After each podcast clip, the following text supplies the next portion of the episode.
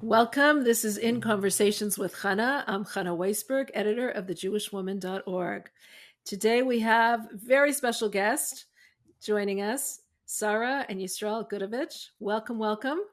Hello. Hi. And a huge and big mazel tov because the Gutoviches just had quadruplets, correct? Yes, yes. How, how long ago? When did you have your quads? Last Tuesday? Wow. I don't remember what day it is today, but I think it's a week ago. Oh, and, Oh, yeah. and you're and you're here sitting and talking. That's quite Yeah. amazing. Wow. Yeah.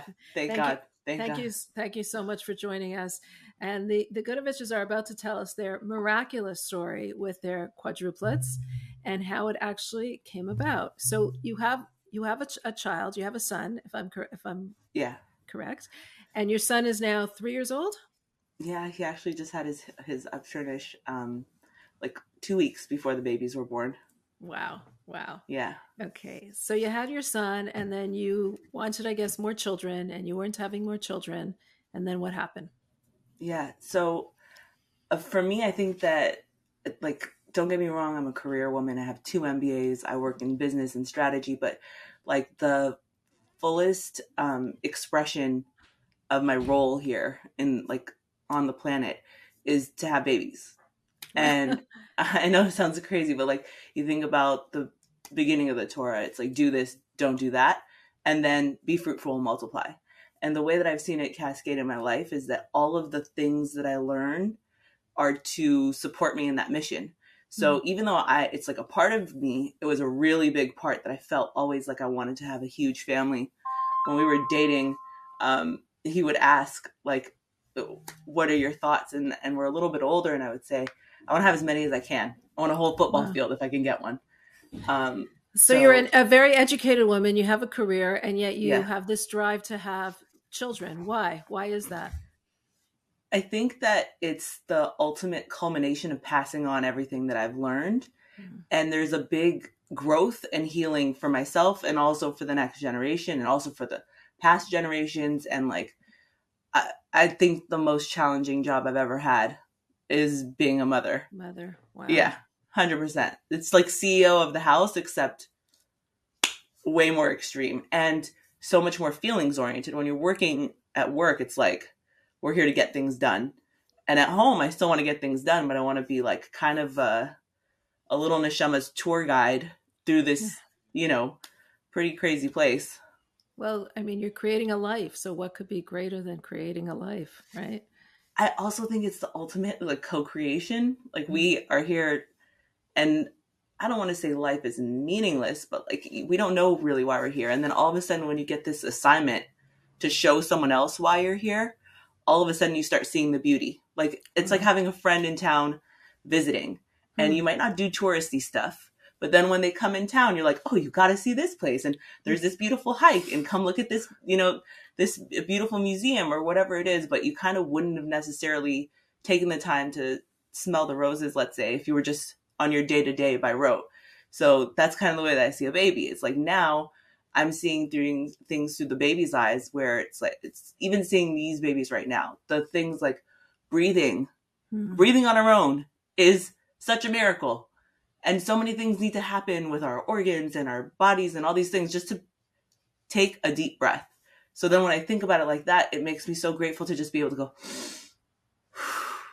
Wow. you know? That's incredible. Yeah. So Yeah. kids really bring out a huge awareness in us of our Totally. surroundings and everything.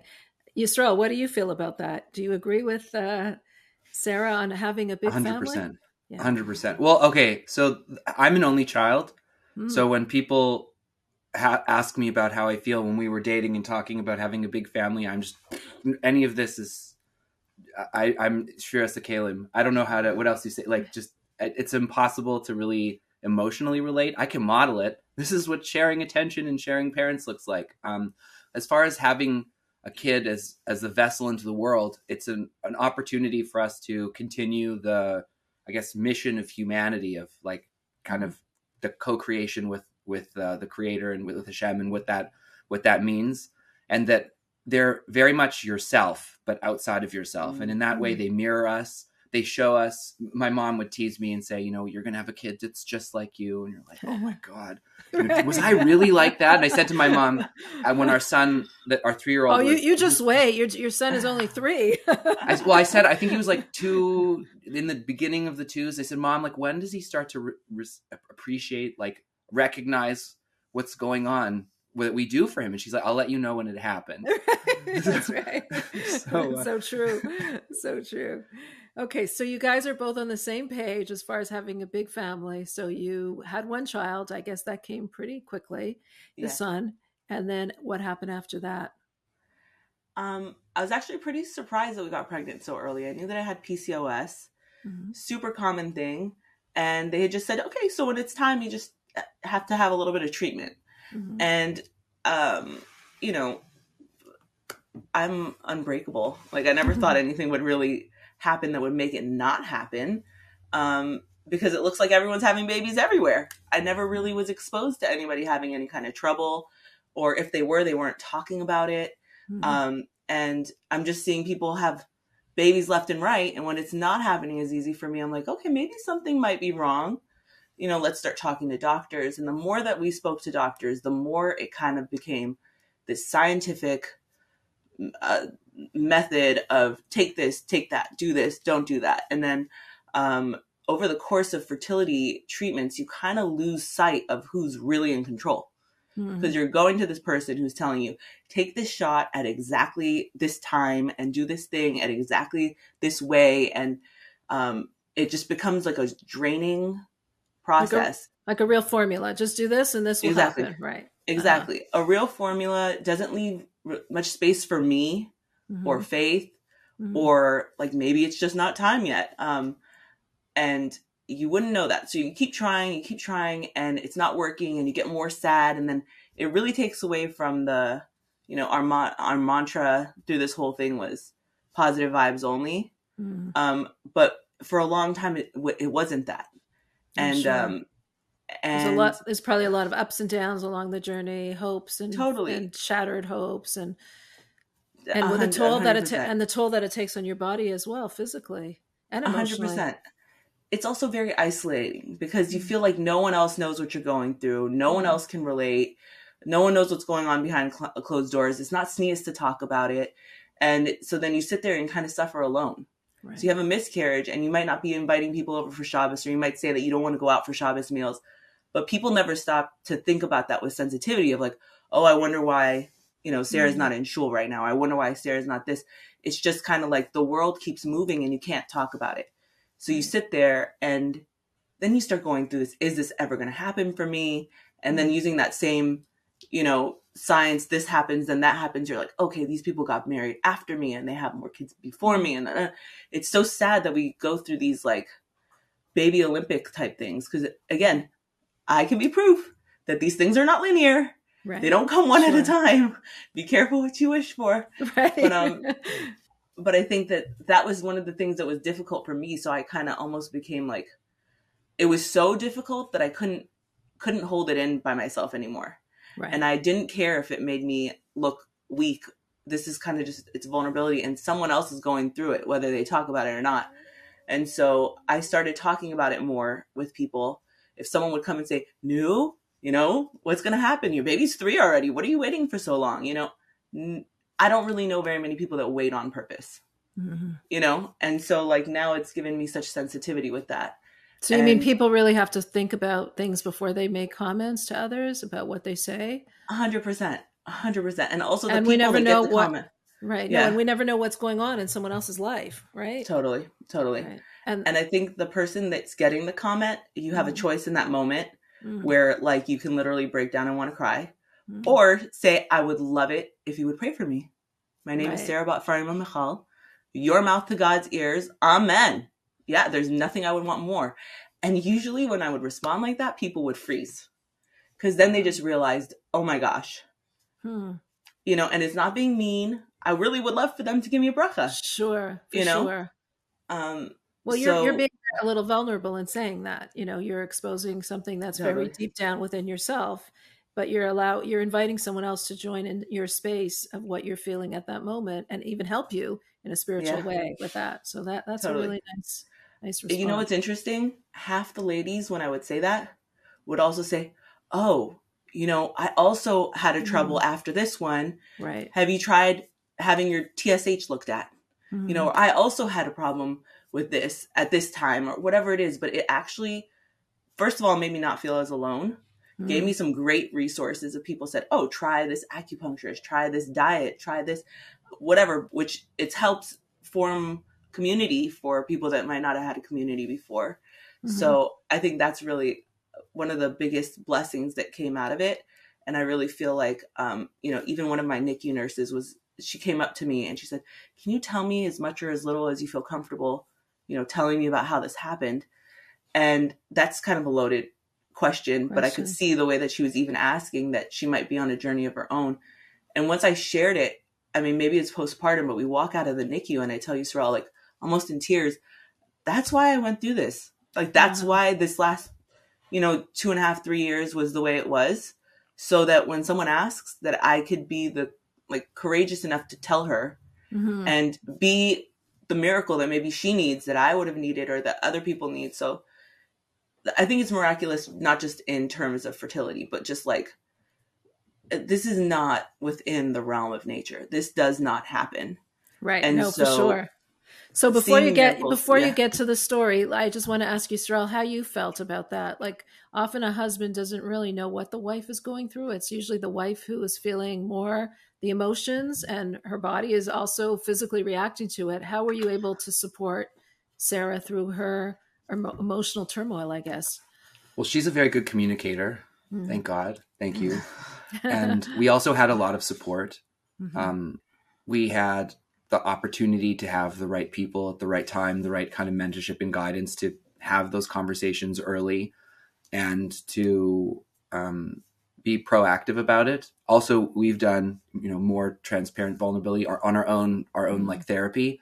And once you have experience having those kinds of human conversations and knowing where the having a little bit more sensitivity about when it's appropriate to be vulnerable with people, you Mhm. can have your body allows you like makes you feel safe enough or allows you to be safe enough to open up in the right context. It's not always correct. Sure. um, and so for me watching it it was interesting to see how this was going on in our life in parallel to what was going on in the world because we have all of these you know internal things going on that how do we share? What do we share? What do we not share? Where is appropriate to go for support?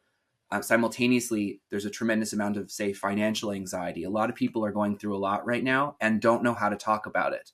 Mm. and as things become more and more i don't know what to call it except absurd it becomes actually easier because you're not carrying the you know illusional the the baggage of you know i need to have you know 90% on this report card. Like no no no. Right. the report the, the school burned down you know like something else is out completely crazy. It's out of my control. So i can be like hey i don't really know what i'm doing because it doesn't make me look bad. Uh and well, so I guess the more people go through something, the more it becomes the norm, I guess. And the more people talk about it, the easier it is to communicate about it.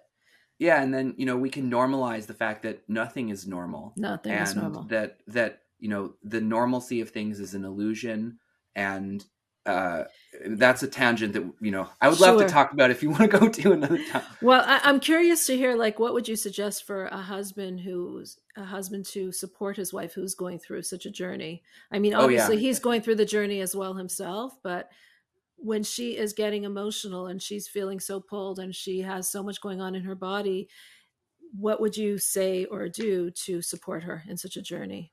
I think that the hardest part about being a husband and also a father is that i subconsciously am not aware that i always want to just fix things. Mhm. and i'm not a very good observer. I'm Mhm. i want to fix things. And you know my friend we we talk about this and that there is literally nothing that i can do to fix this. And as a man for myself there is really not a lot that's more vulnerable than that. Like watching you know by the by the end of the pregnancy and she has to carry all this f- weight physically in her body and like i can't even you know i could carry your bag but i can't do that i can go to the grocery store i can't sleep for you Mm. um and and uh So it's an able to sit- uncomfortable feeling to sit with that discomfort that you can't really do anything other than listen, I guess, or be there. hundred percent. And this is it's the same in any element of like with our first child, which was you know more normal. Mhm. That uh, it was the same, and I read you know books or a couple two books that were about fathers, and that was major. The, mostly the main theme was that about how to be able to sit on the outside and not be not only not be the center of attention, and you're not the protagonist, but you're also like an accessory character that might not even get named, and that's okay and when i could kind of lean into that and feel that role it became uh, empowering one of my uh, mentors talks about the example of a dam like a water dam that no matter what's going on there could be a storm or whatever happens to the water you just have to be solid and firm and that's your job and when i had Right. clarity on that that my job is to be a dam or a mountain or a sto- you know calm and safe um, that it it became easier because I had clarity on what it was that I was Right. supposed to do. But it's not the conventional normal way of being. So that was a that was Right. a huge leap. Well, it, it looks like you learned that that way of being because when we came to this interview, you said it's really Sara's story, so I don't mind her telling it. So that's It's that's also much easier when there's other people and it's you know theory and practice are not the same. Right. So so I'm Sara, working let's, on it. It's a work in progress. Right, no, that's great. Sara, let's get back to the story. So you really wanted to have a child. You were going through infertility treatments, and then Yeah. what happened? So we did the first treatment and it wasn't all we wanted. And that was disappointing because there's a lot that goes into it. And then when you get the results and it's like, Hmm, that's it.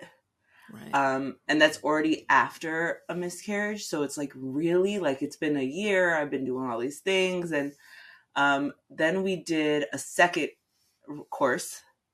And it was actually last 4th of July weekend, the day before I was going in. Um, I tested positive for COVID. oh no. And so now it's like we put all this money and effort and it's it's exhaustive on your body Mhm. and we couldn't we couldn't go through with the procedure. So then um I was exhausted. I was exhausted and I thought nothing nothing good is going to come from this. I just need to take a break. I Mhm. don't need to rush into the next thing. And it's almost um counterintuitive because it's like something that you really want and you want to push through and go faster. But I think that taking the break and taking a moment in time actually allowed me to see things more clearly. And it reminded me, like, hey, it's not all about these treatments. There's like, I'm a whole human Hmm. and this is only taking care of a very scientific part of me. Let's Right. tend to the other parts. So I started looking at it more holistically, um, more like how do I nurture myself? How do I make myself feel whole? And that started with my diet of you are what you eat Mhm. and changing that a lot. But then when I changed that, it actually gave me space to say, wait a minute, I haven't really spiritually been everywhere that I wanted to be either. I feel like I've just Mhm. gotten sucked into this thing. And yeah, I'll still like say my Tehillim really quickly, but am I putting my trust in God or am I putting my trust in like this person that's telling me to do these things on this day and then that day and then so um I so the pause to- gave you a certain awareness, a certain spiritual Totally. awareness. Yes, and then Totally. you took a step back and go ahead. And then Yeah. what? What did that change in your life in terms of a spiritual way? I think that I that I realized also like one of the things that I do every year is I do like a mikvah refresher course. My Rebbetzin Mhm. does, or you know the Anash in our area will do something like that every year. That they'll have two or three classes that you go and you you remember all the rules and you come home feeling a little inspired.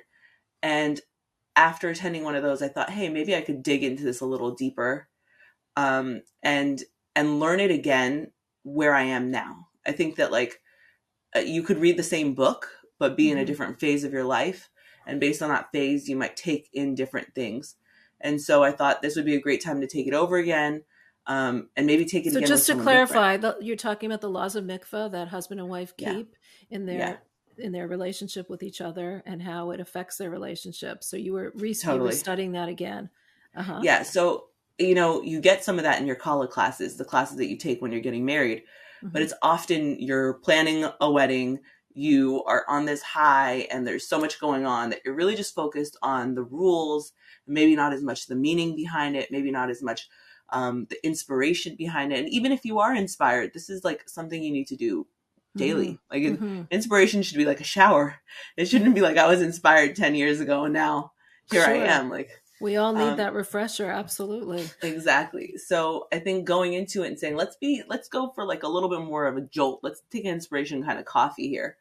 And um, I actually took it with Mushka Telshevsky, who's amazing. I think one of the best people I've ever learned the laws of family purity from because she puts it in this perspective of like there's this potent energy that you have an opportunity to tap into Mhm. and if you don't take the opportunity you could still you know follow the follow the laws and do everything right but when you're doing it with this mindfulness you have an opportunity to draw something down that's not here Mhm. currently Mhm. and it was groundbreaking at the very least and um almost like a little bit like it sh- it shattered my perspective on how these things work because a lot of the rules when you read them and you're reading them quickly you're just like whoa this is really detailed Right. but then when you start to understand the nuance of these things more, and you understand that it's really like you find Hashem in these little details, in these tiny little cracks. Mhm. And the same way that when you really love somebody, that you want to do all the details, like for their birthday party, like my son's birthday party. I was so pregnant, but the little details of the cookie with his name on it, and the this and the that, and not this cookie with his name on it, but that when you you start doing those types of things and then you translate that into Taharis Mishpacha, first of all, in terms of our relationship, I such such a shift where I saw him showing up for me in a different way, um, which I thought was amazing. I think that like even just taking care of myself and coming into like my um, malchus or my you know my queendom right. really allowed for him to show up more as the king for me Mm. which was awesome. And then I think also just seeing the shift in perspective of, oh, Hashem's going to get me pregnant. It's just a matter of time. It's not like what's going to happen, but it's, it's in Hashem's hands. And I mean, Baruch Hashem, very, very quickly after that, after that class, um, I was pregnant before I even knew it. And so we go for another round of fertility treatment not knowing yet that we're even pregnant. And um, you know, five weeks later, we we go in, and as I'm looking at this screen, trying to figure out what's going on, and I'm like, "Can someone tell me what's happening?" And then they respond, "Wait a minute, we're counting." oh my And gosh. yeah. And um, I'm not the type to be a nervous laugher yeah. but I just start cracking up and say, I'm lucky I believe in God, so I could see this as a Ah. miracle. Everybody knew what was going on. Reading an early ultrasound is not complicated, and we were going to these amazing doctors, and she's like, "Just a sec, I'm counting." Like, no, no, no, no, no. What, what are you? What's going on here? Yeah. And uh, yeah, Wow. So they counted four, four, four babies within you. Yeah. Wow. And they were all jaw what- dropped to the floor. And what was And your like- reaction? What, what what did both of you feel? The first thing they said is stop laughing. Stop. This is dangerous. they said, stop laughing. This is dangerous. You need to go to a high risk doctor right now. Wow. Like, Don't wait. You need to get to one today. And I, I see my husband like on the back of the wall, just slowly, you know, sinking into the um, I don't know, Yisrael, how did you feel? That's quite Um, some news. Yeah. How did you feel? I'm trying to think of without making a stupid dad joke on top of it because that's where it's it, it's so uncomfortable. Um, in retrospect, what I keep thinking is, you know, at some point in time, whoever was running the Gevurah desk that day was like taking a personal call or something. Chesed, when Hashem gives, the analogy of, Just of gives. chesed is always with rain, right? And rain is parnasa, sustenance, is livelihood. And that if we had all the rain of the season in one time, that would be like a flood. It would break, Right. destroy everything. So Gevurah is where we actually, the restraint is what we receive. We receive the restraint side. So, um, like that's having already, you know, months and months and months to sit on it. But at the time, it was just like, what is going on here? And then Wow. all the, how are we going to pay for this? And are we Sure. have you know the bedroom and what's gonna sure. you know I'm sure and- there was a lot of didn't- questions. we didn't know any of the details, so it's kind of you know you're the free fall in a dream where you're scared and you don't know what's going on and you can't touch anything. It was very, very weird. But then the next part when we started to go to the high risk doctor, I'll pass that back to you. I mean, What happened then? for me, well, I called the high risk doctor Mhm. and I said, I need to see him today. You know, they said, Well, what's going on? And I said, I just did this thing and this is what's happening. And they're like, Oh, congratulations, quadruplets. And it was the first time I was like, Oh my God, quadruplets. Triplets. Like, Wow. before that, it was like, There's four embryos, there's four babies. Like, but then when you hear it like that, it's it's overwhelming. But again, there's such It is a giggle and a laugh sure. Right. it's such a laugh and on one hand it's like holy moly like what just what just happened is like the first part of where you're you're you're holding and then even then it's like there's so much feeling behind it because I'm it's like sure. I, I really wanted kids Right. and so now it's like you know Wow, one of my like friends I- calls it insta family Right. right and then on the other hand it's how am I going to I cope? going to do this? Right, yeah, how am I going to do this? Like postpartum with one is really difficult. Now we're going to do this or like four diapers, Right. four times the diapers. And then not only that, I think that because the like the primer, the the first take was these doctors and their shock and their their fear Mm, was let's not get attached. Like let's not get attached. I, I didn't want to let their fear come into my body, but at the same time was also like take a deep breath like mhm. e- every time we went to the doctor after that there was a feeling of sad and happy Mhm. going to the doctor because it's like are there going to be four heartbeats today right. like i will be very sad if there aren't but i'll also be like a little bit relieved being honest like sure. you know and i think the hardest part at that time is that um everyone uh was saying to reduce Mhm. and i'm like if they're all healthy and happy i can't Mhm. and one of my prayers, even to God, was like, God, I can't make this decision. I'm not strong enough. I don't know who you thought you were assigning this to, but I can't do this. so if you don't want one of them, like you need to take care of it because I Wow. can't do this. wow. And if it if it happens, me and Hashemayim, I'll be okay. Mm. I'm not going to make this decision.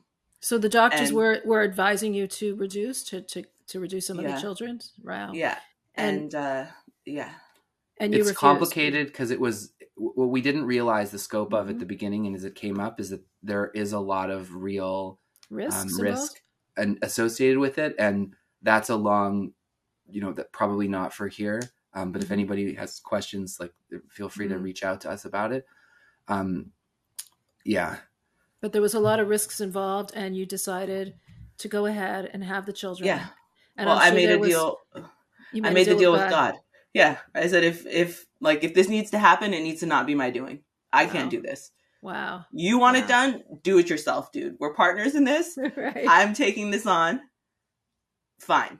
wow. You you have me in this situation for a reason, and if God forbid something doesn't turn out the way that you know whatever, I don't even know what God forbid means in this situation. Right? Mhm. It's like whatever happens, I'm here for this ride. But I'm not making any of these decisions. It's completely out of my. I can't comprehend. i think four Sure. actually made that easier you asked what felt in the room in that first day Right. that you know people have a single child we had experience with that people have twins Mhm. um, you know i know a lot of people with twins i don't know anybody with three but like 3 is only one more than two that's like okay i can pretend that i can have you know I, I can but four is like okay like really are you Really? serious Yes. Wow. i don't know what, Yeah. what really Yeah, I think it also took a little bit of um just naivete, I guess, being completely naive to what the actual risks are. Mhm. And you know, when a doctor's like you could lose your uterus, are you prepared to do that? Wow. Or when they're asking you to sign an advance directive of like how you want to handle certain things, that's that's hard That's to listen to. That's very scary. scary. Sure. yeah, but I just didn't. I just for whatever reason, I don't You know. just I blocked was it out. Like, yeah, I'm like, okay, Uh, like we're both operating in this level of shtus. Like Uh-huh. you guys are on shtus on one end, and I'm just shtus the kedusha. I'm just gonna keep dancing, and I'm gonna keep singing, and you're gonna think I'm a weirdo coming in and out of this office. And by the end of it, everybody was on my side.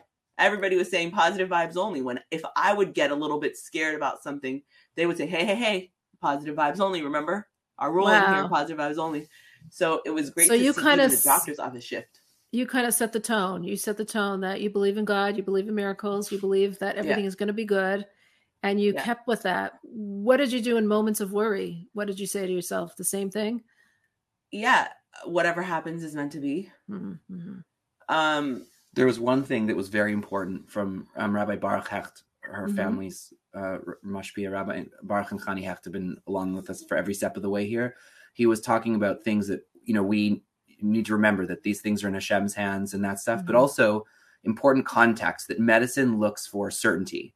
Mm-hmm. And so it's not about necessarily safe or unsafe. It's about certain and uncertain. And this is where we had, you know, a tremendous blessing having the doctor that we did, Dr. Stephen Rad, in that medicine will say, we know, you know, no, we know that this is a way that will work with this level of certainty and we can control it. So Right. we're going to try and move you into the place where we feel comfortable saying we have control. Mm-hmm. And that for us, because he could, you know, he said, like, remember, this is not in your control. This is Mhm. completely in Hashem's control as Mhm. provided that we're participating in the way that you know we're showing up Sure. and so that was a tremendous um, buffer and sort of safety and for him being a dam for us to be Mhm. able to be with this doctor create the cocoon of positive vibes only and really run Mhm. with that I think also there was a important thing that I would I would remember that there's people that have a single baby that have trouble Mhm. and there's people that have twins that have trouble Mhm. and it's really just You never it's know. out of your control. Yeah. You never know. So all I could do is roll with it and Mhm. God forbid cross the bridge when something would happen. And I think that every time that nothing happened, it would just be like further um, like reinforcing oh this Mhm. is so miraculous. This is so miraculous because they're like well there's a chance that this like fetal pole won't grow. And Mhm. I'm like, okay, but then it grows. So then you're like, and then and then you start shifting to instead of why to why not? Why can't it Mm. happen? Mhm. Why can't we go to 34 weeks? Why Wow. can't we, you know, like why can't everyone four out of four be okay? You know, um, and then also just tuning in my prayers to that why not? Because a Mm. lot of the times a lot of our prayers are even a little self-limiting. I caught myself in this last week, you know, the babies are still in NICU, and I caught myself being like, they're doing so well and they want to send them home so soon that I'm like, wait a minute, I wasn't prepared. We don't have the stuff. I thought they were gonna the doctors had told me they were gonna be here much longer. And I was like, please Hashem, just keep them a few a few more days so we could get our our car seats together, like our bassinets in order. We didn't buy anything before because you know that's one of our um, customs not to be prepared. But I'm like, I just need to go get diapers for these things, right. right? Sure. and then I shifted. I caught myself saying that. I was like, wait a minute, that is a very fear based prayer. My love based prayer is Hashem, bring them home as soon as possible and send their diapers with them and send a night nurse with them. And also, you know, somehow miraculously, we're going to find uh, four car seats. Wow. The next day, my uncle was in one of these stores that's filing for bankruptcy and says, I found this amazing, you know, car seat that's this amount that's now less than half price and there's a 20% off of it. And do you want me to get four of them for you?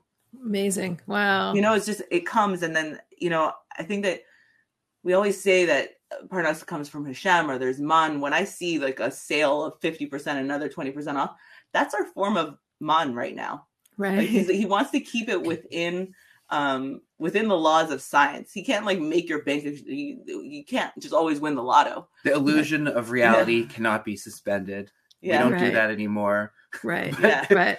But within Yeah. reality, you're seeing huge miracles. But you're totally. But you're putting yourself in that mindset. So I think that's why you're seeing it as well. You're you're Totally. almost almost expecting it, you know, which is great. You're not Well, limiting this is why Sara keeps saying the, the to to to pursue Nisa to publicize this because again, having this level of absurdity is it, it, it, honestly it makes it a lot easier because if it was twins or if it was one like we're we're we delivered it or Sara you delivered at Cedars-Sinai there were 10 sets of twins in the NICU when we got there Hmm. Wow. and you know and twins so they're telling the doctors are saying reduce to twins because twins is safe right Mhm. meanwhile Right. like we'll go ask those parents that's Right. not safe for them sure. you know so so what what do all these things mean and being able to kind of lean into something that had a holistic approach, which was the spiritual grounding and um, yeah. Mm-hmm. yeah. And and seeing that God could do it all. Wow. Totally. Yeah. So and nothing's too big. Whatever your prayer is, like put a little. Well, I have one more thing that I want to say about that is that sure. the idea of good vibes only. What Rabbi Hecht will say is that he really learned about what emuna and bitachon was, or tr- trust and uh, how would you Be- translate belief, this? belief, belief um, from watching Sara in this process because Yes. the idea of um, what's the sikha that the Rebbe has in about Moshe and Yaakov Avinu. He talks about basically what it means to know that even if I do the wrong thing, that Hashem can make it go good for Right.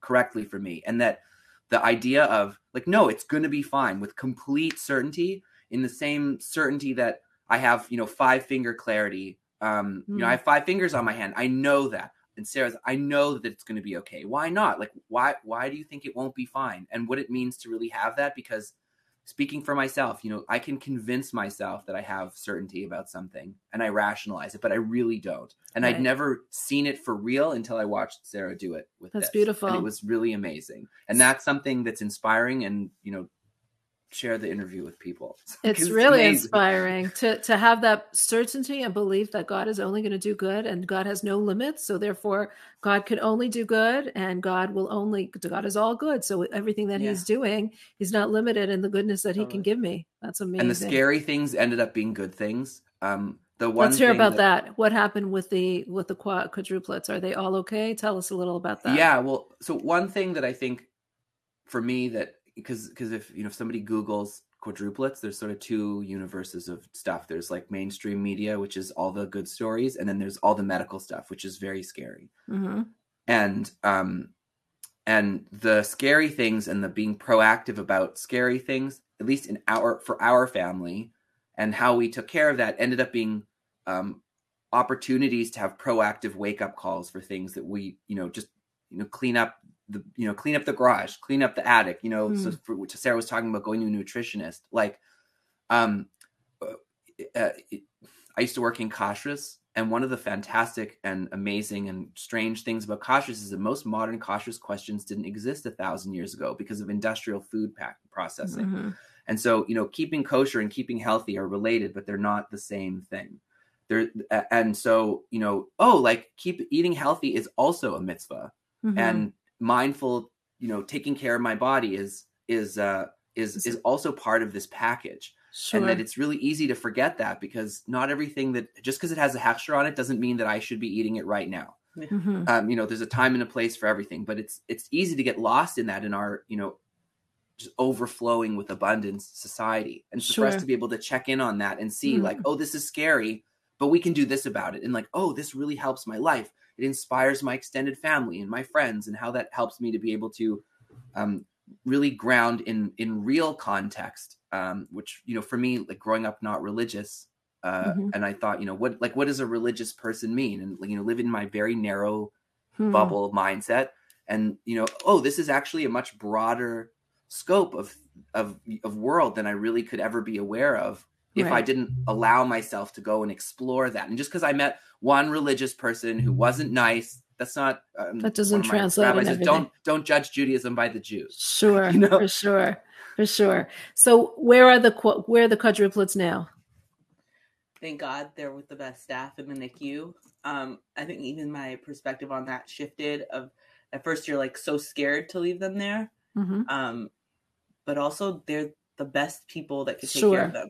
Absolutely. So um, thank God they're all on room air. They don't have any tubes. They're just there in bassinets. Mhm. Um, the big thing right now is that they're just learning how to eat, and the Mhm. doctors, you know, are very reassuring in that no one's ever not learned how to eat. Mhm. Um, actually, the first time that they could use their mouth to eat is around 34 weeks. So they're just learning how to latch and things like that. Um, So they were and- born at 34 weeks. Is that so funny story. My doctor would have let me go to 35 weeks, but it would have been um, the day after the three weeks started. Mm. And so I'm like, no, no, no. This has all been so in the hands of God that I'm not going to go do something especially dangerous in a time where, you know, The it's three maybe weeks are not- hard time. yeah. Right. it's not the best time for me physically. I never feel so great in, in this time. Like this is not a, and I think um, everyone kind of encouraged me to follow my intuition. So we had actually planned for the Wednesday before the fast day, and then on uh, Tuesday, which happened to be the Fourth of July, was feeling the Shabbos before it feeling a little bit iffy, and then that Tuesday was like, okay, maybe it's time now, and so Mm. actually ended up being better. The hospital was pretty empty because they don't plan anything for Fourth of July, and um, yeah, it was Amazing. Wow. And then we get a, cli- a clickbait slogan. Right. Four on the 4th of July. Right. exactly. Wow. Wow. Yeah. And, and when are they projected to come home? Um. They won't tell us. What they, They say tell you. is part of their professionalism. They say that general, like they will say that generally babies will come by their due date, like their Mhm. normal due Mhm. date. Um, but it depends, like Sara was saying about when they um, developmentally learn how to use their mouths or things like that. Sure. um, and you know skills that we take for granted. You know, latching onto a bottle, um, it's exhausting for them, and so Of they'll fall asleep in the middle of the feed. You know, or like being able to breathe and eat, and how to alternate that a a, a normal newborn will be able to do just because they're Mhm. at that stage. They're not Mhm. able to do that yet, so they don't want to commit to anything. Um, it's been Soon.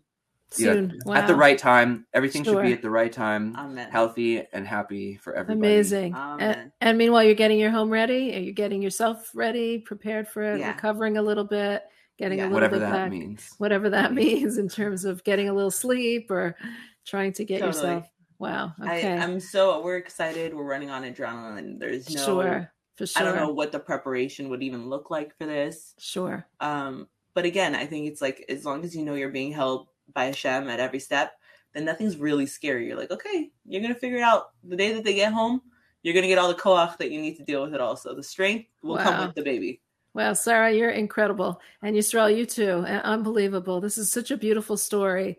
Such a beautiful story of faith and, and positivity and thinking good and just relying on God and bringing God, inviting God into our lives.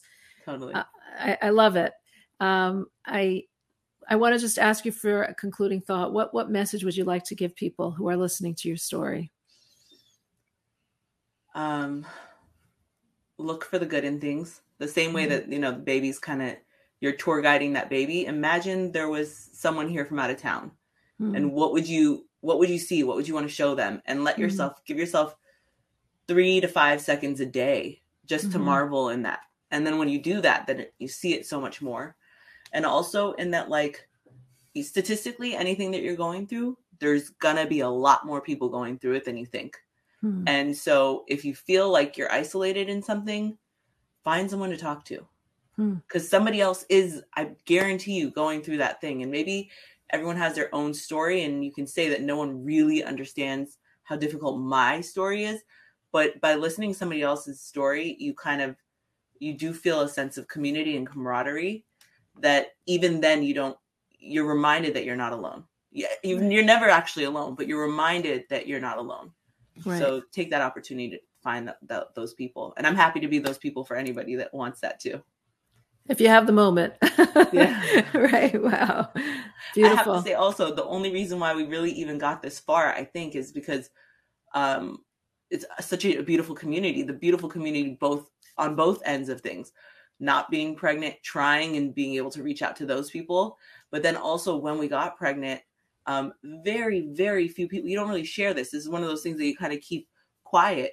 But um, through my rabbi and Rebbetzin, they were actually able to put me through in touch with a few people that had their own quads, Hmm. and being able to talk to those people Hmm. just you know again because you see the ones that are on you see the statistics on google it doesn't feel good but then when you talk to someone who's like my quads just got married last week wow. or my quad just had bar mitzvah, bar mitzvah last week it's like it's really really something special and it's What a it blessing. helps you yeah it helps both ways What a blessing. Wow. Yeah. Yisrael, do you want to add something to that? Um, I'm trying to think of how to not just because I have I have a lot to say, but in, a, right. in a in a point of like what's the first thing that pops to your mind I remember a conversation that we had with your friend Perry uh-huh in Bat Ayin, and she was talking about quieting down and listening.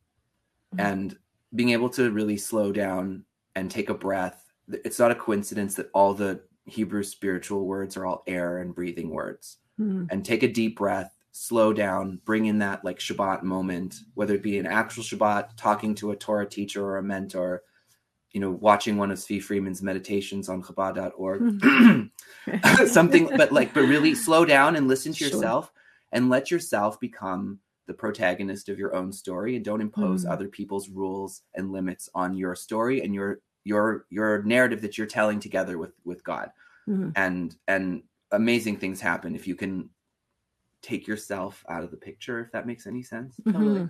Absolutely. Take your ego out, take yourself out, Yeah. and, and rely on God to just run it. You know, sometimes you just think of like, holding up all your worries and just throwing it up to God, right? yeah and it makes it Yeah. easier when it's something that's absurd in this sense like it's almost a bracha for us because i can't i can't say oh other people did like no no this is insane and everybody else with quads is like yeah this is insane welcome Right. to welcome to the fun house like Right. um but like but like you know just because you don't have your thing that looks to other people absurd doesn't mean that your thing isn't also absurd whatever's going on in work whatever's going on in family Right. you know siblings that are you know kids that are parents that are whatever that's going on in your life is absurd Hmm. and you know lift up the curtain like don't pretend that it isn't and allow yourself the flexibility to respond to it in a human way right. uh, Well, also Beautiful. I have to say, you said to, um, and I know that we could close with this. You said that you could throw all your worries back to God, but I'm like, wait a minute, these aren't my worries. Right. These are your worries. That's right. Like, exactly. you told me to do this. right. Take care of it, or like, Wow. you know, okay, so we need we need room in our house. I'm I want to raise good Jewish children. What do you think they're going to live in the street? God's going to take care of that, or like wow. He's gonna make sure we have kosher food is expensive. He's gonna make sure we can buy it. Co- Hmm. Jewish tuition is expensive. He's gonna make sure we can Mhm. afford it. He doesn't want me to put my kids. yeah, somewhere hello the Yeah. car seat thing by the else. way like we're trying to figure out how to fit three infant car seats in a row because Right. normally like lots of these car you know a normal minivan is designed to have a whole bunch of people in it right, but the, the car seats infant car they don't have three infant car seats at the same Same. time you have a booster seat and a front facing and a, you know and so there's this whole lego thing of trying to figure it out and this idea of having these car seats the narrowest actually safe whatever car seat that we wanted that you know everything is all the all the blogs or mommy blogs or whatever that there's no daddy bla- parenting the- you all can start one. You can start are one, saying- Yisrael. are saying like you know this is the best one but it's more than $300 and we have to buy four of them are you serious Wow. so we're Wow. gonna do it da, da, da, da. and then then we find like oh and they're on sale and they're like $170 you know, Incredible. you know, right. Yeah, i just God's gonna take care of it all. Well, I, I love how God was guiding you throughout. You know, it was God, it was immersing yourself in the laws of family purity, the laws of mikvah that really created this this step back and this allowing the whole spiritual into your life. And it's it stayed with you all along. So I, I love that. I love that theme that runs through your lives. I want to wish you both tremendous nachas from all your children you. and a Thank you. tremendous amount of strength and power in, in raising these beautiful, beautiful holy souls. And uh, I, I could just say they're in good hands. They're in good parents' Yeah. hands and in God's hands. So that's it's Amen. wonderful.